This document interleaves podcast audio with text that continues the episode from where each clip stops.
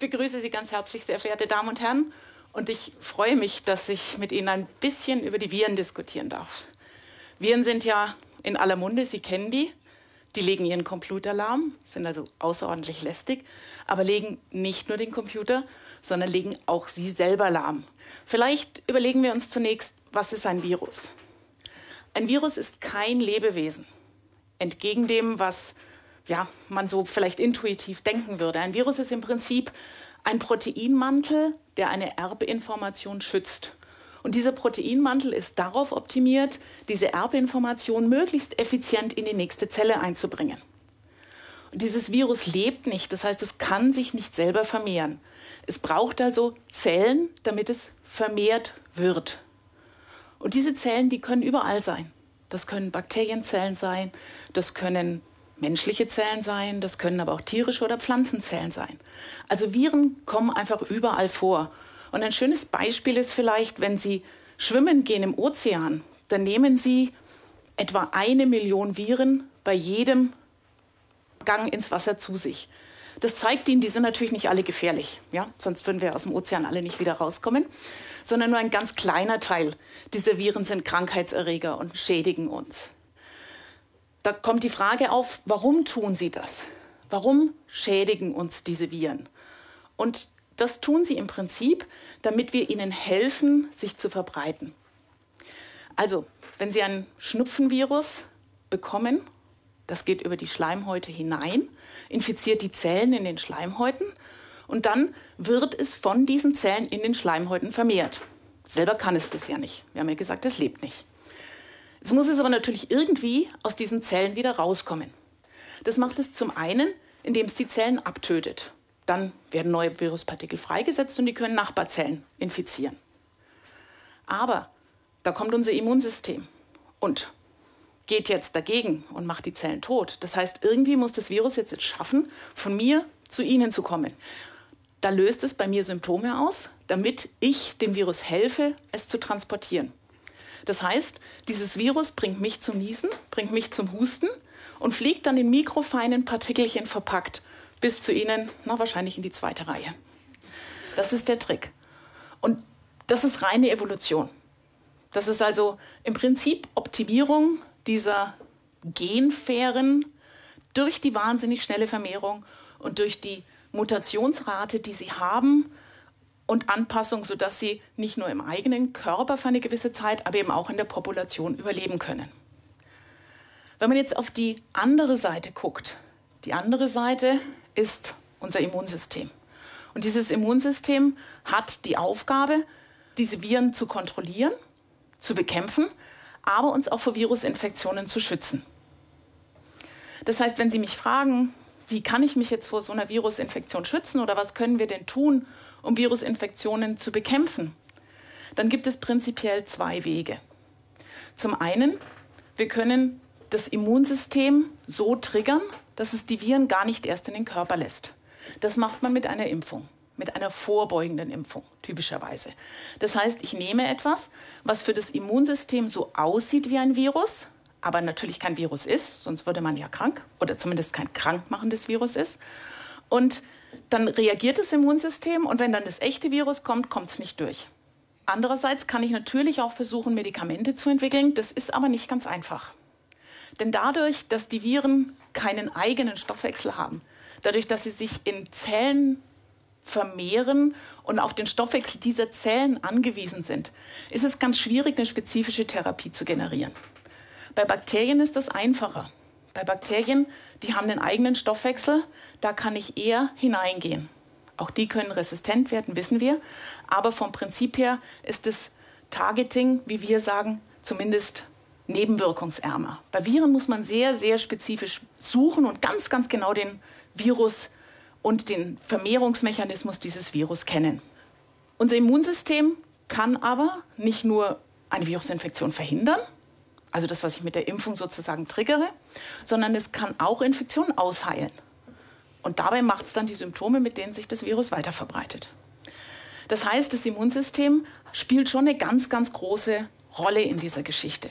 Und die meisten Infektionen, ähm, wissen Sie alle, sei es eine Erkältungskrankheit, sei es eine akute Durchfallserkrankung, die heilt spontan aus.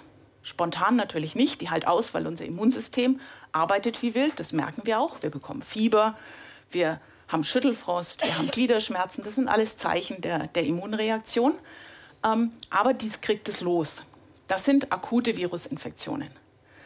Da rentiert sich auch meist gar nicht so wahnsinnig, eine Therapie zu entwickeln, weil die relativ kurz gehen. Und bis die Symptome einsetzen, dauert es nur zwei, drei Tage und das Virus ist durch das Immunsystem sowieso schon im Griff. Anders ist es bei chronischen Viruserkrankungen. Chronische Viruserkrankungen, Paradebeispiel, das HIV-Virus, was AIDS macht, da schafft es das Immunsystem nicht, das hinaus zu befördern. Anderes klassisches Beispiel dafür sind die Hepatitis-Viren. Und da sind wir dann auch bei unserem Haustierchen, mit dem wir uns in der Forschung beschäftigen. Da gibt es ganz verschiedene Arten, aber es gibt im Prinzip zwei, die wichtig sind als chronische Erreger. Und eines davon ist das Hepatitis B-Virus. Das Hepatitis B-Virus steht im Zentrum unserer Forschung, weil man zwar eine Impfung hat, aber keine gute Therapie hat. Im Moment, wenn wir mal so weltweit schauen, sind etwa 260 Millionen Menschen, Millionen, chronisch mit diesem Virus infiziert und 880.000 sterben im Jahr an den Folgen dieser Viruserkrankung. Wenn man das mal vergleicht mit den Zahlen von Menschen, die im Krieg sterben, dann wird einem diese Dimension klar. Die sterben deshalb, weil die Impfung nützt ihnen nichts mehr, denn sie sind ja schon infiziert. Mit der Impfung kann man nur die schützen, die noch nicht infiziert sind. Und die Therapien, die es gibt, die schaffen es nicht, die Infektion auszuheilen.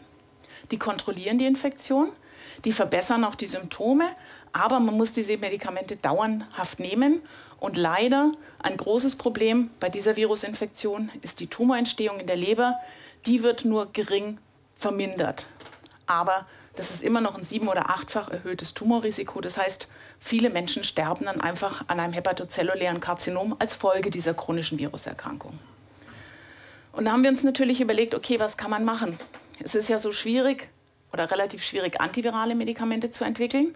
Und gerade bei so einem chronischen, persistierenden Virus, das wirklich darauf optimiert ist, eine Erbinformation in der Zelle abzulegen, an der Stelle, wo das zelleigene Abwehrsystem kaum hinkommt, was kann man da machen?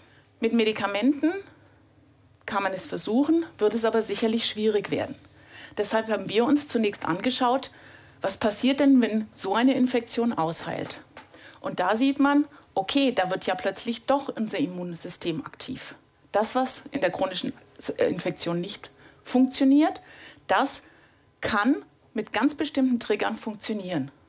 Dann werden plötzlich T-Zellen, also die Abwehrzellen in unserem Körper aktiv und man bildet auch Antikörper. Und haben uns gedacht, gut, wenn das so ab und zu mal spontan passieren kann, vielleicht kann man das auch mit Therapien nachahmen und vielleicht können wir in die Richtung etwas entwickeln, womit man diesen chronisch infizierten Menschen helfen kann. Welche Möglichkeiten bieten sich uns da?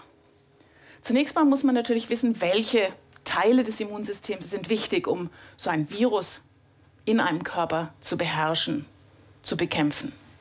Und da endet man ganz schnell immer wieder bei den sogenannten T-Zellen. T-Zellen sind Bestandteile unseres adaptiven Immunsystems, sprich des Teil des Immunsystems, der spezifisch gegen bestimmte Antigene vorgeht. Und diese T-Zellen gibt es in ganz verschiedenen Variationen. Da gibt es welche, die helfen. Da gibt es welche, das sind sogenannte Effektorzellen oder Killerzellen. Die bringen infizierte Zellen um. Und es gibt sogar welche, die sind regulatorisch, die stoppen also Immunantworten wieder. Das heißt, wir haben erstmal geschaut in infizierten Patienten, wie sieht denn da die Immunantwort aus und wie unterscheidet sich das von jemandem, bei dem sie ausheilt? Und dann haben wir gesehen, bei denen, wo es ausheilt, die haben viele dieser Killer-T-Zellen. Wohingegen die, die es chronisch haben, die haben so gut wie gar keine. Ganz ungewöhnlich für eine Virusinfektion.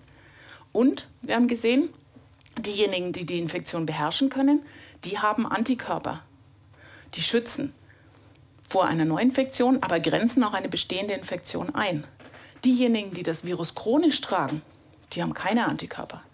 Das heißt, wir mussten uns irgendwo einen Weg überlegen oder wir überlegen uns Wege, wie können wir das Immunsystem in der Breite stimulieren, sodass wir sowohl Antikörper als auch T-Zellen bekommen können.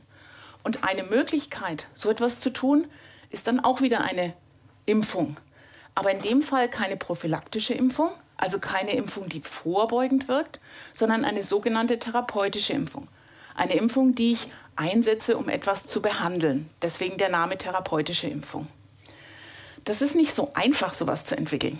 Das versuchen nämlich Menschen schon seit 30, 40 Jahren. Und bisher ist es noch niemandem gelungen, so etwas wirklich wirksam zu machen. Jetzt muss man aber auch ehrlicherweise sagen, dass die meisten das versuchen für Krebserkrankungen oder HIV, also sehr schwer zu behandelnde Erkrankungen. Und wir mit unserem Virus haben so ein bisschen mehr Glück, weil dieses Virus ab und zu, ganz, ganz selten, aber vom Immunsystem ausgeheilt werden kann. Und deswegen hoffen wir, wenn wir das also hinkriegen, eine solche therapeutische Vakzine wirklich effizient zu machen, dass wir davon vielleicht sogar den anderen Gebieten helfen können. Dass wir vielleicht sogar den Tumorforschern sagen können, pass mal auf, da ist ein Trick, so könnte man es machen. Es gibt aber letztendlich noch andere Wege, das Immunsystem zu benutzen. Eine Möglichkeit ist, diese T-Zellen genetisch zu verändern. Da kann man durch eine Blut- Entnahme aus dem Körper rausnehmen, kann sie im Labor anzüchten und dann tragen diese T-Zellen, um ihr Antigen zu erkennen, spezifische Rezeptoren auf der Oberfläche. Und diese Rezeptoren, die kann man mit molekularbiologischen Methoden herausholen aus einer Zelle und kann sie auf eine andere Zelle draufsetzen. Und da sind wir jetzt hergegangen und haben aus Patienten, die die Infektion ausgeheilt hatten, T-Zellen amplifiziert und haben die Rezeptoren rausgeholt. Und jetzt haben wir so einen Baukasten von verschiedenen Rezeptoren in unseren molekularbiologischen Tools und die können wir nun wieder auf die T-Zellen von infizierten Patienten draufsetzen und können die zurückgeben. Das ist was, was Sie vielleicht aus der Tumortherapie schon gehört haben, was im Moment in aller Munde ist, weil man glaubt, dass es eine sehr effiziente Therapie ist. Aber man muss natürlich gucken, dass man da auch die Nebenwirkungen im Griff behält. Das heißt, die ersten klinischen Studien, die werden sicherlich eher im Tumor erfolgen als beim infizierten Patienten.